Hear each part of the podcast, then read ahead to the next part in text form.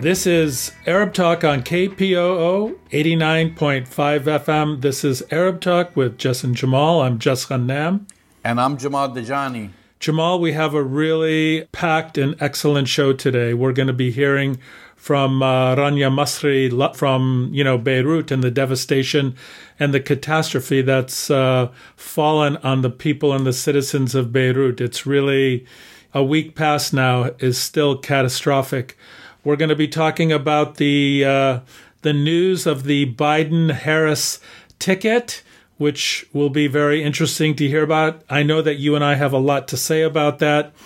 And we also have kind of breaking news today, which has to do with the Israeli government and the UAE uh, attempting to have diplomatic relations uh, normalized in exchange for the cessation temporary cessation of the annexation plan, which will be uh, really requires a lot of discussion. And then, if we have time, you know, the not so breaking news about uh, the uh, vaccine approval in Russia. So there's a lot to talk about today, Jamal. That's right. Uh, also, including the uh, great wins by Representatives Ilhan Omar and Rashida Tlaib and, and others, which we'll, we'll also talk about this. Hopefully, we have a lot of news to talk about. You're absolutely right, Jess. Dr. Rania Al Masri spoke to us from Beirut, from devastated Beirut, I have to say.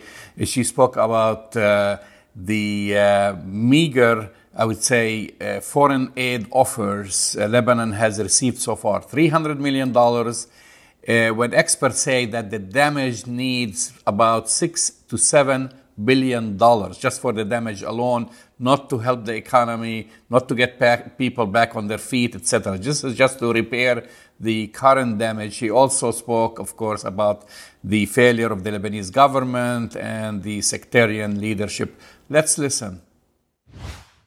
Lebanon's government stepped down on Monday night, less than a week after a massive explosion in Beirut killed more than 160 people, injured more than 5 thousand people and left an estimated 300,000 people homeless.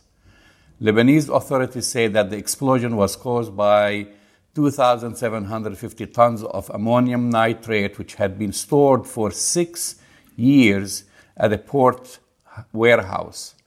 Lebanon was already suffering through its worst economic crisis in decades, coupled with rising coronavirus rate and the government. It has been plagued by accusations of corruption and gross mismanagement.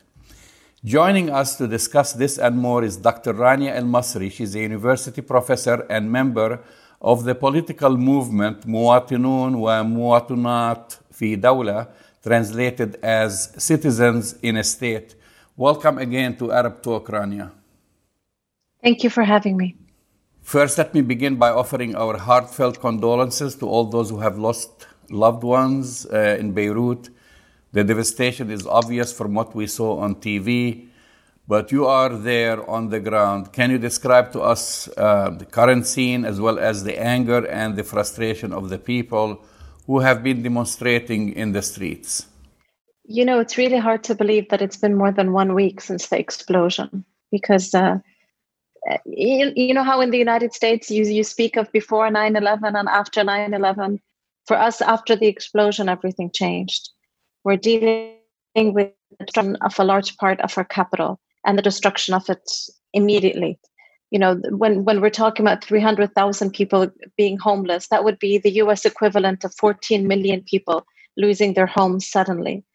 We're talking about the destruction of three hospitals, the destruction of infrastructure amounting to more than $5 billion, and the destruction of our main port.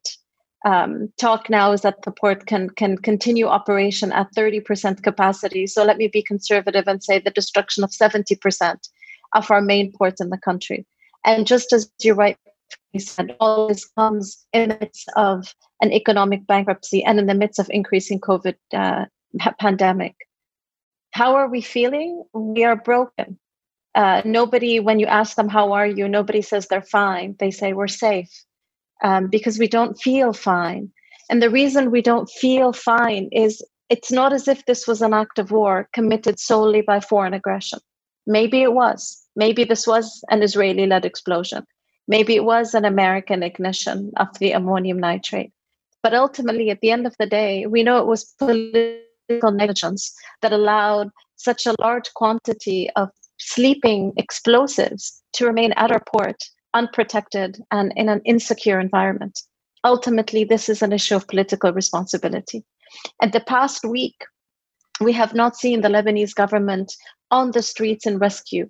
We have not seen them on the streets protecting people or coordinating rescue efforts or checking people's homes to see if they're, ha- if they're habitable.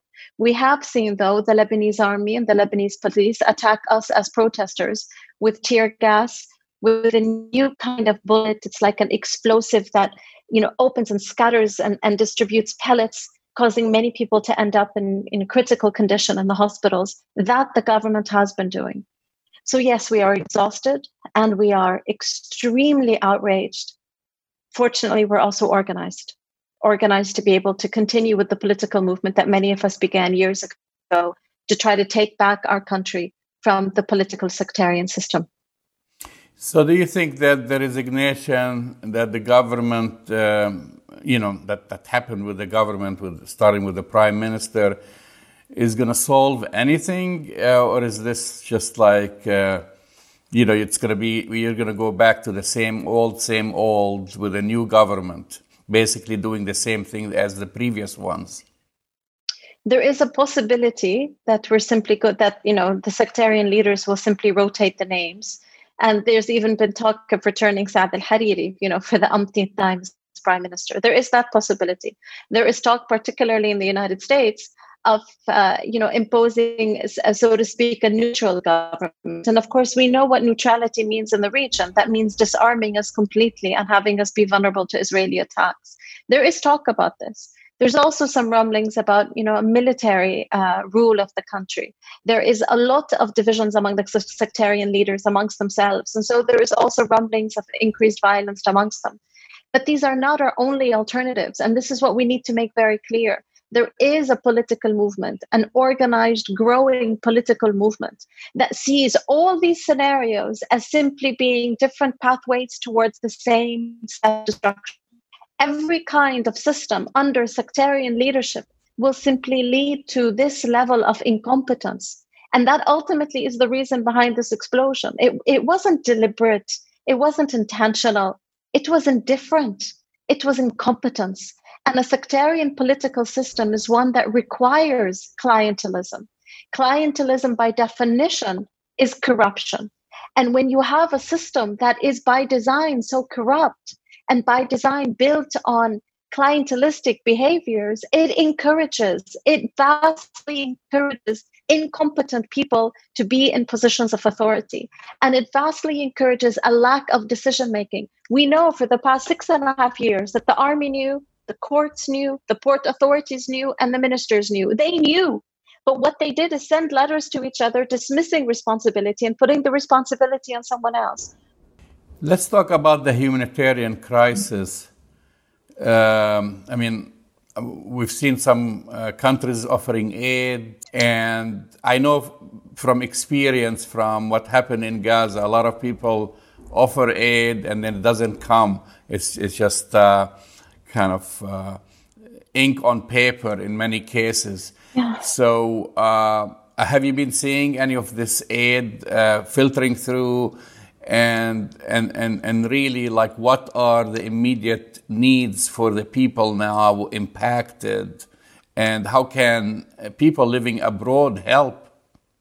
Okay, well, that, that's a number of questions.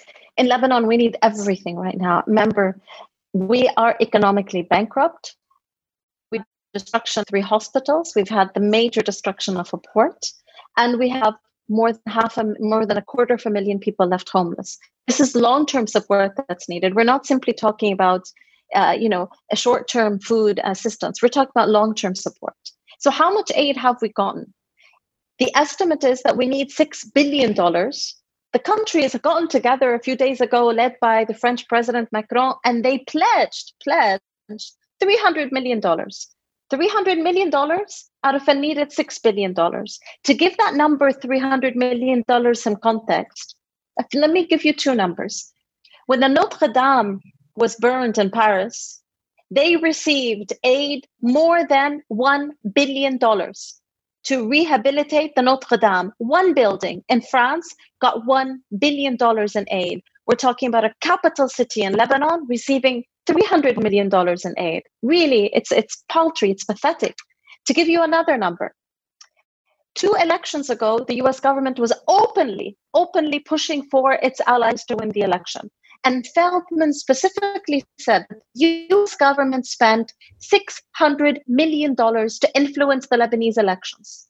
$600 million spent by one country to influence the Lebanese elections. Now we have countries from Western Europe and the Arab Gulf and the United States all together coming up with $300 million. It is insulting. So, what do we need? We need everything. But yet, not only is the United States pledging, I mean, they, they pledged $15 million. It's really, it's, it's, it's a joke. You consider how much money they give to Israel regularly. Not only have they pledged peanuts in comparison to how much they spent in Lebanon to influence our elections.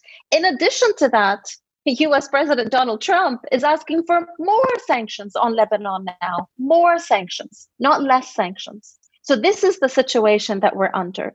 We have foreign countries, from France to the United States and elsewhere, that are deliberately trying to influence our political system in Lebanon to support their foreign objectives at a time when we are bankrupt, in dire need of support, and in a lot of political turmoil. They are seizing this as a political opportunity again, when it comes to the amount of aid that's even been pledged, it is an offensive, humiliating number that speaks volumes as to what the so called international community thinks of supporting people in need.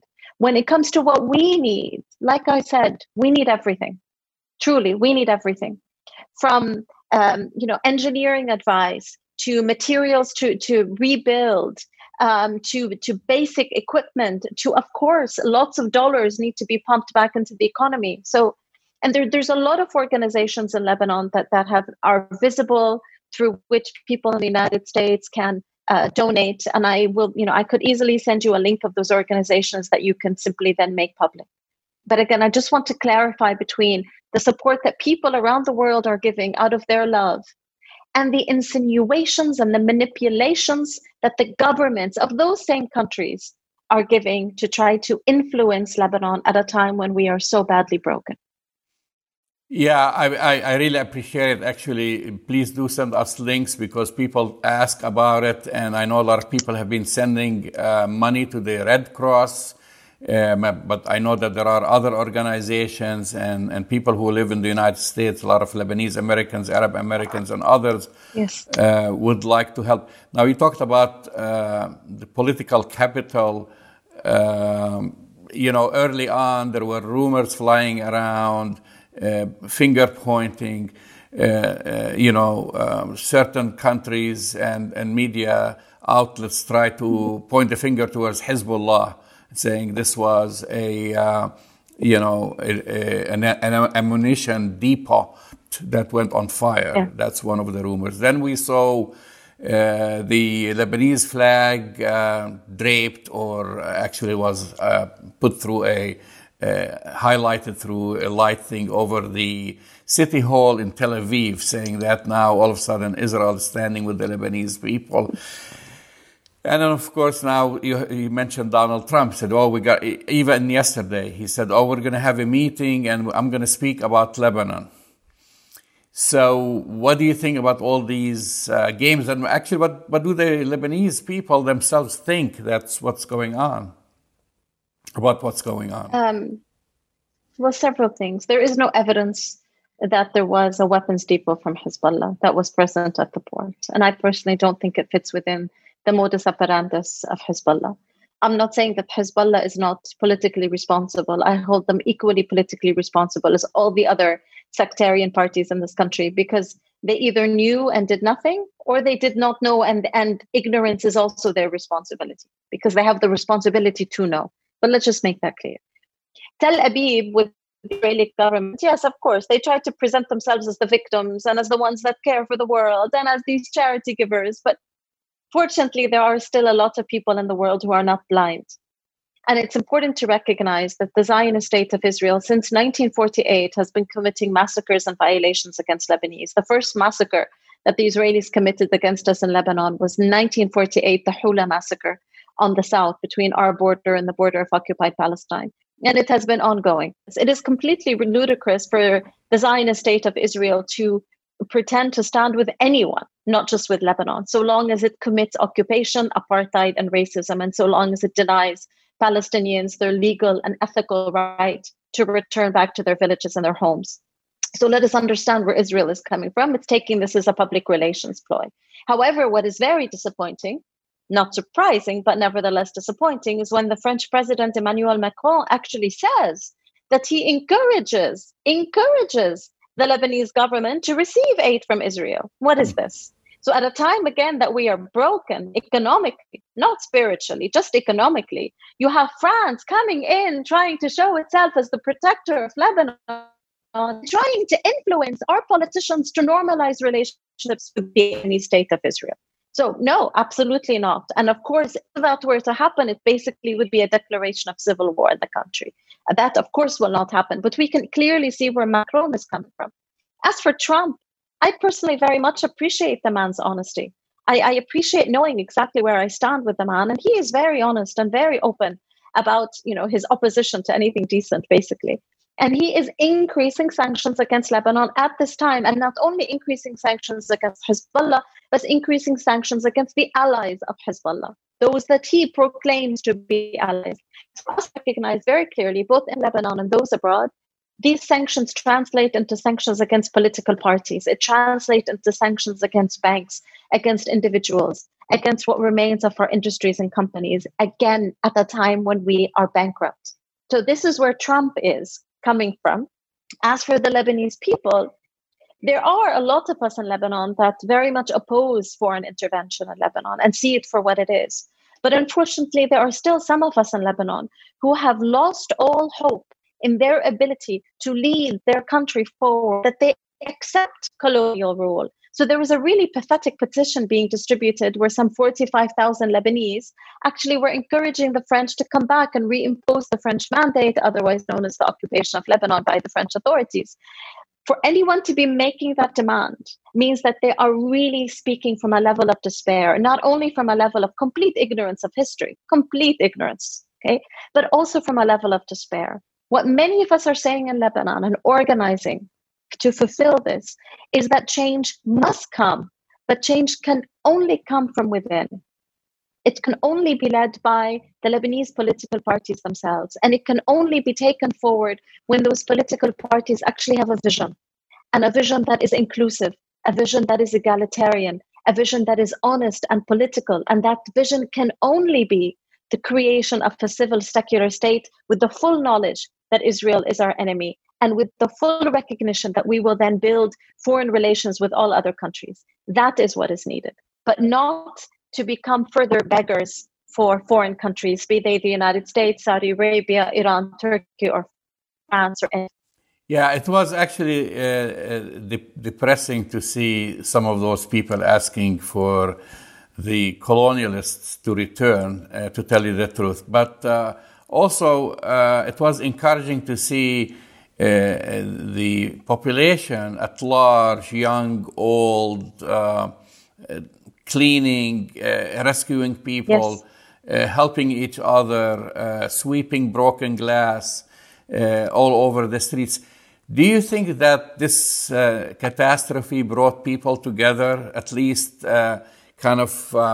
I don't say wiped out the sectarian rule, or was it just, uh, uh, you know, different groups just working in their own bubbles?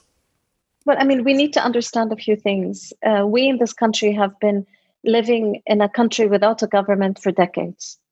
We've had a civil war from 75 to 91, which basically means we were functioning without a government. We had a government from 92 onwards that did not protect the people in any way. No universal health care, no really decent public education, no support of public infrastructure, and so on and so forth. So, what becomes the result of 40 years of living together without a government is that people then learn to take care of each other. There becomes an increased sense of community support. We had to support ourselves during the Civil War. Communities had to come together. And by communities here, I mean neighborhoods. I don't mean sects and all that nonsense. I mean neighborhoods. I mean, even strangers took care of each other during the war. That feeling continued. To me, it's only natural. It's only natural for people that have lived for decades without a real state to then come in and fill the gap of that state because that is what we've been doing throughout. And people have been coming from throughout the country to Beirut to support those who have lost their homes, to support those who have been traumatized, to help clean up the shops and the stores and the homes, etc. We've seen that happening throughout. Does that mean, as you ask, that sectarianism has gone away? No, absolutely not. We remain quite unfortunately still a very sectarian society, still a society that refuses to recognize our real identity as individuals as within our ethnic linguistic identities. And still unfortunately again because of a lack of understanding of history because of a built narrative over more than 40 years possibly up to 100 years this false narrative that tells me to be scared of you because your great grandfather and my great grandfather believed in god and worshiped god in a different manner. I mean that that's pure nonsense but there's still remnants of those. And what perpetuates this sectarian sectarian identity among individuals are these same political leaders, the sectarian political leaders who either have been in charge of the country since the beginning of the civil war, like Nabih Berri and Walid Jaja and others, or individuals that arose in one way or another during the war or afterwards. Okay? And they are continuing to perpetuate a sectarian narrative because that fulfills their political identity, but it dismantles our real identity as Lebanese and as citizens. And it also completely ignores all the other residents in Lebanon who are not Lebanese.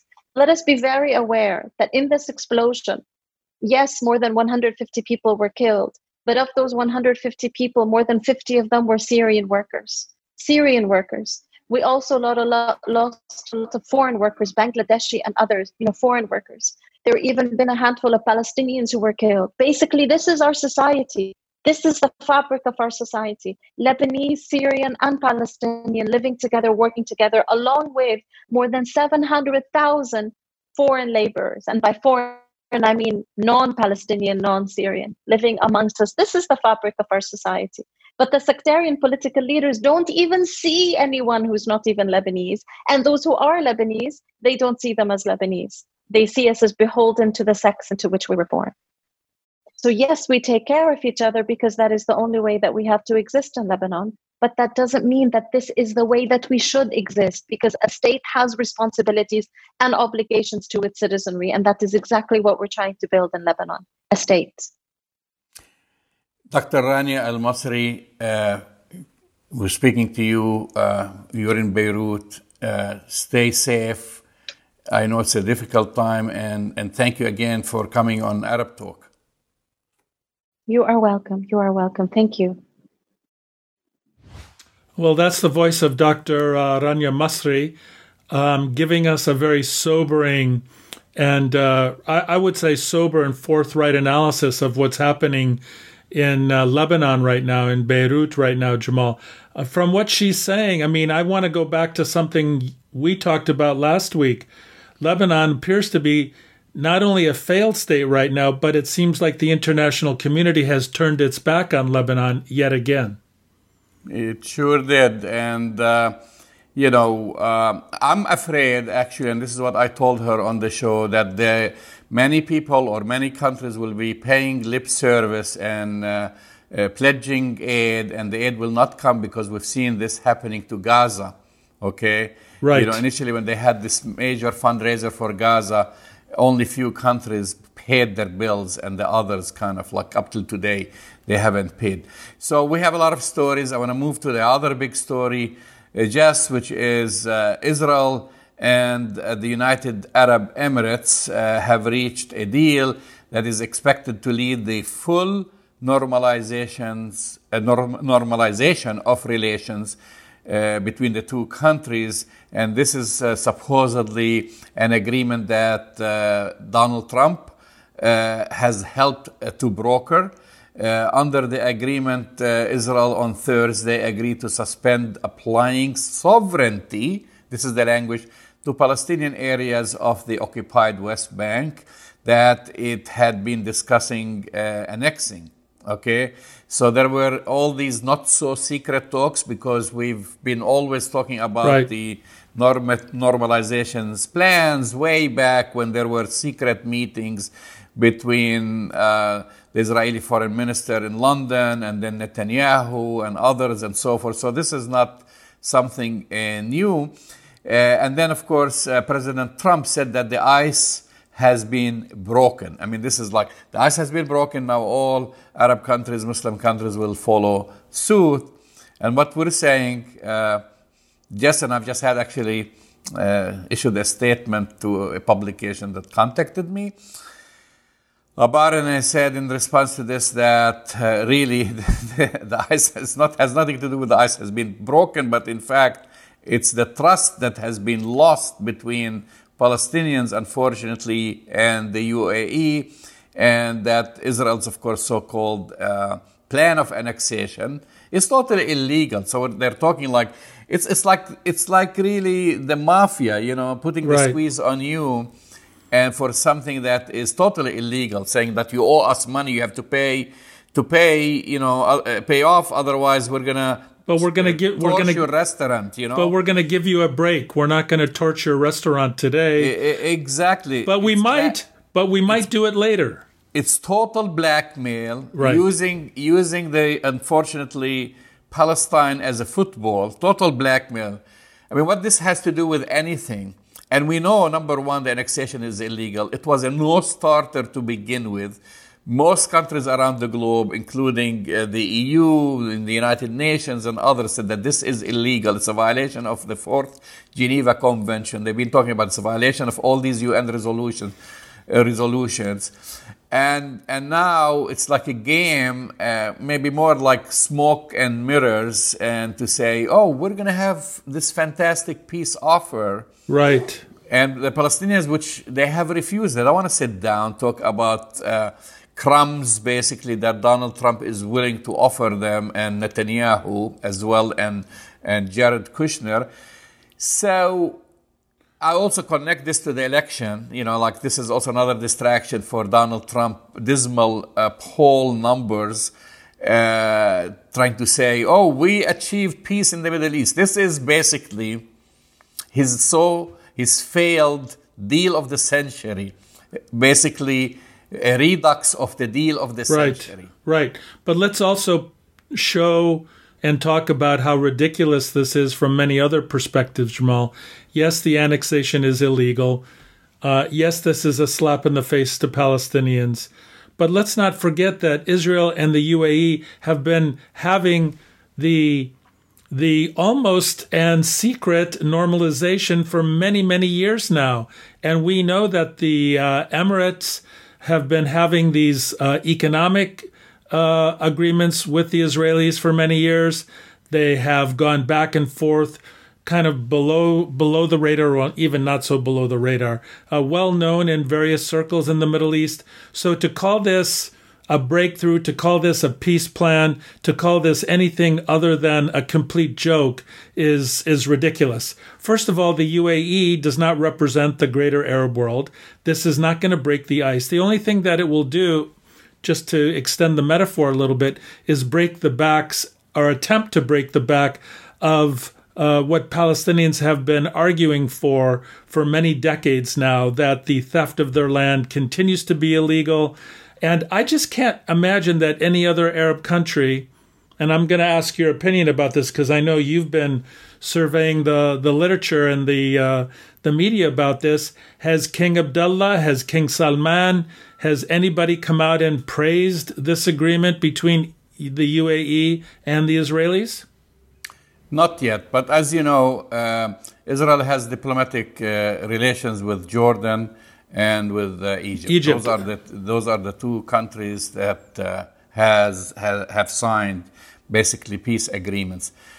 Israel has had exchanges uh, with the UAE, and I, I would assume the praise will come from Oman and maybe Bahrain uh, before anyone else, because also Israel has had contacts. Uh, Netanyahu, as you know, traveled there And so, so these might follow. You know, now we're talking about small emirates, small countries with very small population, and so something like this. I mean, it's um, you know, it's late now in the evening, maybe in the next day or two. I really doubt it very much. Like a big country like Saudi Arabia will say something like that, will praise it. I, I, I, I will be surprised. And the there, nothing has changed because this is nothing. having exchanges and recently a, a flight, uh, you know, without actually the permission of the Palestinians, flew from the UAE to Tel Aviv with, without the re- request, bringing, uh, you know, coronavirus uh, aid. Right. Uh, under, but Jamal, COVID nineteen, uh, you know, with right uh, kind of cover that they started that normalization process. So I would I would assume soon you'll have the uh, flights from the UAE to Tel Aviv. Uh, you have um, uh, economical exchanges. Uh, but what about the UAE but is not but, a player in the Arab world or in the Middle East. No, but what it is, Jamal, this is what is not being talked about is the security collaboration between the UAE and Israeli security apparatus as well as military coordination. That's really the thing that is most disturbing about the normalization because there's always been the secretive intelligence service communication between the Israelis and UAE. This is going to normalize further the collaboration militarily and with respect to the intelligence services between these two, uh, uh, you know, between these two governments, and that's extremely disturbing, you know, on uh, on many levels. And of course, Jamal, the the the big elephant in the room in terms of this normalization in exchange for an illegal temporary suspension of the annexation of stolen Palestinian land. Did anybody consult the Palestinians on this normalization plan? Obviously not. So it's a slap in the face not only to Palestinians, but I think it's a slap in the face to to the entire Arab world, the people on the street. This is really insulting that the UAE would have normalization with a thuggish apartheid regime. What's the message that's being sent right now that you're going to normalize with an apartheid regime? Well, their message and their basically, I would say, joint hasbara and propaganda with Israel is look what we've done for you Palestinians. We've stopped Israel from annexing more land. So that's how the uh, UAE media is trying to spin it. Like this is a great achievement. We, we've, you know, we brought peace, and we also stopped uh, Israel from illegally, you know, they don't mention the word illegally, occupying more and annexing more of, of your land. And then for uh, Donald Trump and and uh, Netanyahu, who are both uh, struggling with the polls, this is like they think it's a feather in their caps, basically that they added a feather in their caps. You know, uh, Donald Trump can use this uh, when he starts upping his campaign against Joe Biden to say, because you know one of the things.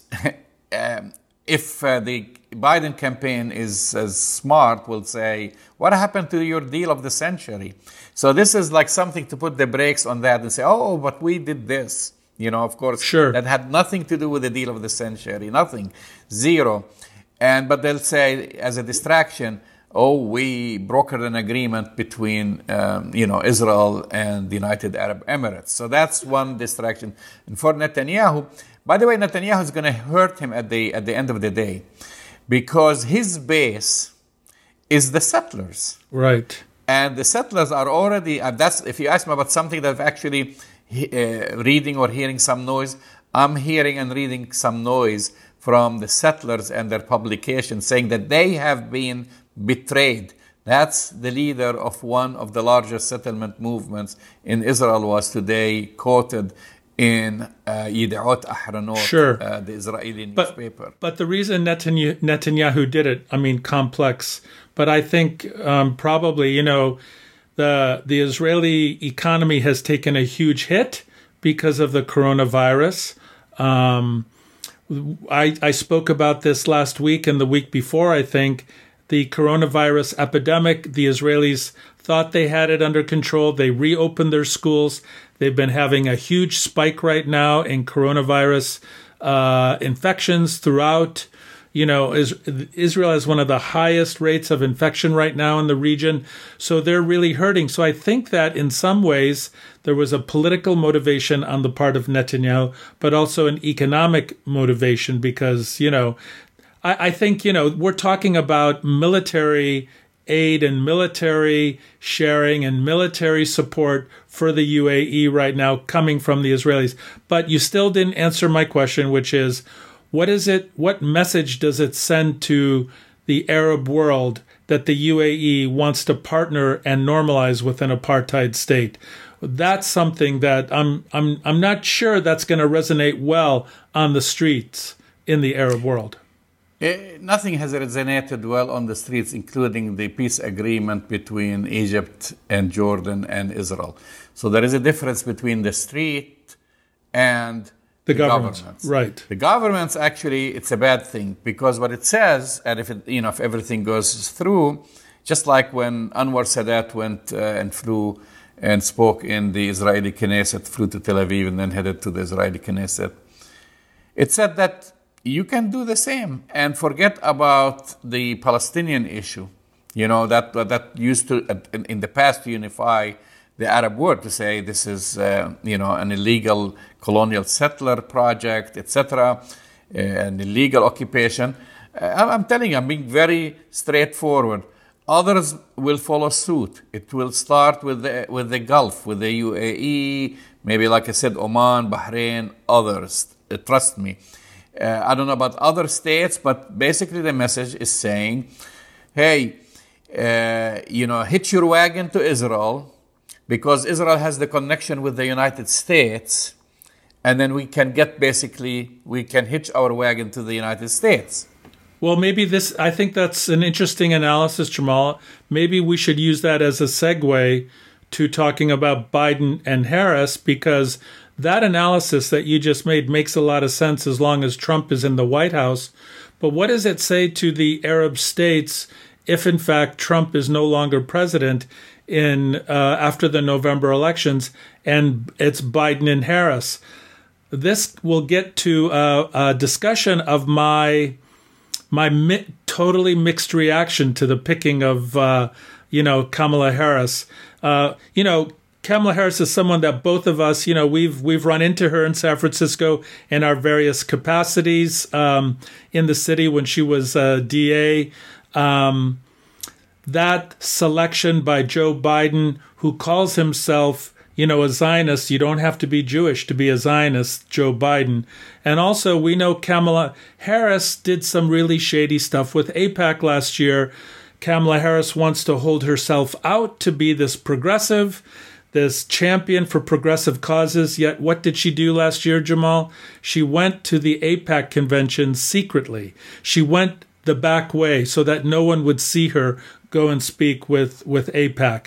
So, so my question for discussion as a segue to this normalization with the U- UAE maybe, maybe not. Things will be that different with a Joe Biden, Kamala Harris uh, Washington, D.C. compared to a Pence Trump D.C. Maybe, maybe not. I think the signs don't necessarily point to things being any better for Palestinians, Jamal, or the Arab world with a Biden Harris uh, administration. I think you're absolutely right. I mean, here is the question because we we're called Arab Talk. Our focus is on the Middle East, on the Arab American community. We put Palestine as a main issue. We put what's happening in Lebanon as a main issue, in Syria, and so forth. For the rest of the American people, it is not. So the question is as an American, what choice do you have? Do you want a uh, four more years, which I call of this evil triad between Trump, Pence, and Kushner? That's the triad that you have four right. more years of this. Or do you want Biden Harris, right? I think now for a lot of people the objective is at least the ones who are who don't wear the MAGA hat, they want to get rid of Donald Trump. And this sure. should not be should not be an issue. And I remember something that actually wise words of uh, uh, Dr. James Zogby, who we've had on the show last week, and he said sometimes you have to go and vote and hold your nose, and and I'll I'll probably be going out and voting and holding my nose because I don't see anything as far as the Middle East and as far as the Palestinian Israeli conflict, anything good is going to come out uh, from Biden. Uh, they've, already asked him about, which is basically the move, moving the embassy uh, into the U.S. embassy into Jerusalem, when every single administration since Eisenhower and so on has uh, refused to do so. Right. And uh, he was asked uh, if, if, he's going to reverse that, and he would not answer. So that's a big, uh, basically, message. That- See, to me, to me, Jamal, that's a softball question because the obvious answer is no we are not going to move the U.S. embassy to Jerusalem. It should be. No, no, te- it's already moving to move it back. I know, but the obvious answer should be: well, of course, we're going to move it back to Tel Aviv because it's unacceptable to have the embassy of the United States in a disputed international city like that. And what the Israelis did was unacceptable and is and uh, illegal. So that would be the right answer. The fact that Joe Biden cannot even give that kind of answer speaks to this point that I'm trying to make. Yes, we'll hold our nose. Yes, people will vote for Joe Biden. Yes, Kamala Harris will be an attack dog for Biden against Pence and Trump. But the reality is, when it comes to certain aspects of U.S. foreign policy, I am not convinced that there will be any significant difference, uh, uh, especially when it comes to the question of Palestine. In fact, you know, the other thing that we have to understand about Kamala Harris is that her husband is a longtime supporter of Israel, has been his entire life. And theoretically, that could be yet another influence, another pro Israel voice and influence within the administration. He will be the first, second man, I think, second husband is what they're going to call him. You know, like the first wife uh, he's going to be the second husband. And he has a long history of pro Israel stances, pro Israel support. And again, I come back to this infamous thing Kamala Harris wanting to be representative of the progressive party of the Democrats. She's not. She's not. Let's be no, real I mean, about it. I mean, this thing, just knowing knowing her policies and and her service as a district attorney and whatever. I mean, I mean, this is uh, well known. She's a prosecutor, etc. That so even though she talks the talk, but her actions don't basically uh, show that she has been progressive uh, in the past. So from that end, is she going to be a good combination to Biden? That's the question. Is she going to help his base? That's going to be the question. Reaching to minor, reaching out to minorities, the African American community, energizing people because Biden doesn't energize anybody, know, doesn't anyone. No. And and so I would say, in, and in comparison to the other choices, maybe she is the better choice. And again, I would say the uh, objective probably for a lot of people here is really to get rid of. Uh, Donald Trump. It's going to be okay. a disaster having him in office another okay. four years. Right. Okay. That's that's that's the political wisdom right now. We we went through this so many times historically, Jamal, where in the United States we are forced to say we don't really like this person. We don't really like this administration, but we have to hold our nose. Frankly, I'm a little tired of holding my nose when I go to the ballot box. Yeah, and I, listen, I don't dispute uh, what you're uh, what you're thinking and how you're feeling. I mean, there is that expression uh, that says, you know, you know, the lesser of the evil is still evil, right? Yeah. you know, and and so uh, but from a tactical, the thing is to look at it from a tactical perspective.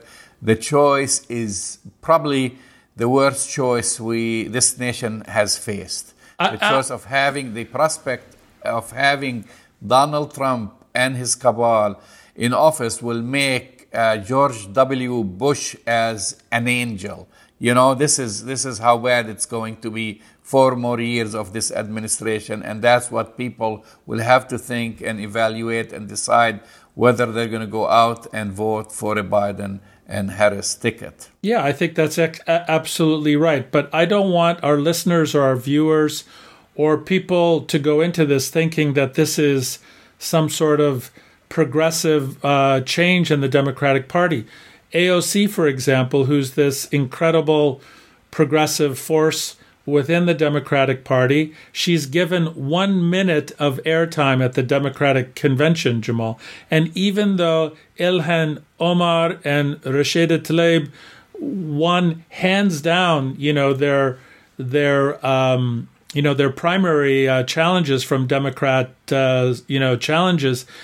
Let's not uh, fool ourselves. There's still going to be a big split in the Democratic Party uh, between the progressive Bernie Sanders wing and the progressive elements and you know the the Biden Harris wing.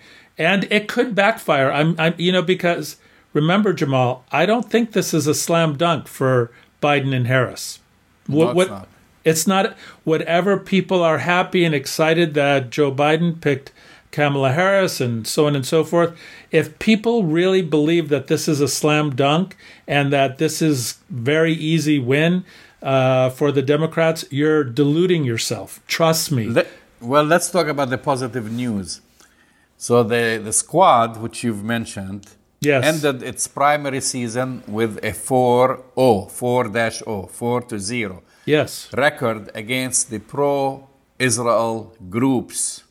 It's okay? pretty impressive. The victories also include, of course, Jamal Bowman. Yes. Unseating Eliot Engel. Eliot Engel, Engel, yeah. who yeah. has been like an institution within that party in New York. And of course, re uh, the, the, this we're talking primaries, of course, because there is still the elections in November, but they're pretty much secured to win uh, uh, in the elections. Rashida Tlaib, she won handily with a big, big margin. Cori Bush, handily supports BDS, and she was attacked attacked heavily for that. She won. Ilhan Omar, okay, uh, also uh, they poured into the campaign of her um, opponent, Melton-Meaux.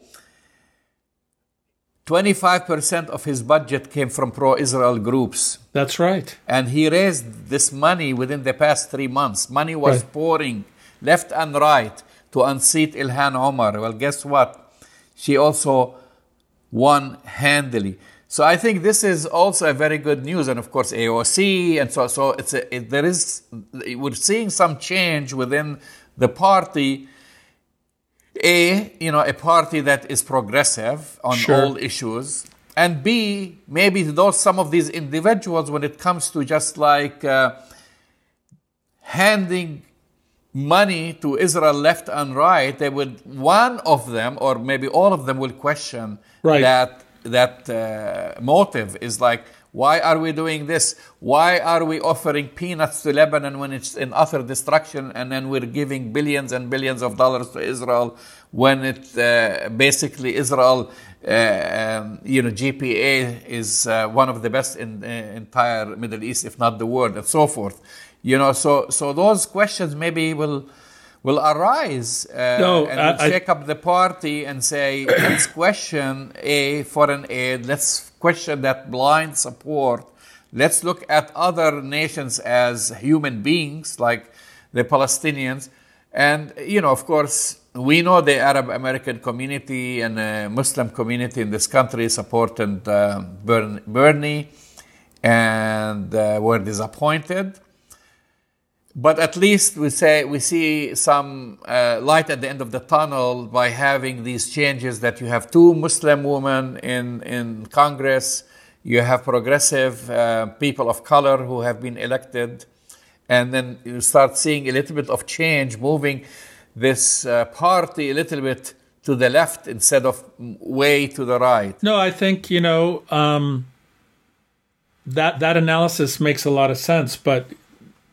just as a counterpoint that the Democrats got very lucky that this year that the convention is going to be a virtual convention because the progressive forces, we remember what happened four years ago on the question of Jerusalem and Palestine and all of the dirty dealings that the Democratic Party did to silence pro Palestine progressive voices because when people showed up, it was very progressive. The fact that this is going to be a virtual convention for the Democrats means that they can control the narrative and be very careful about what they say and how it's packaged. And it's going to further silence, I think, the progressive voices. Um, which is too bad because the Democrats have made this mistake so many times, Jamal.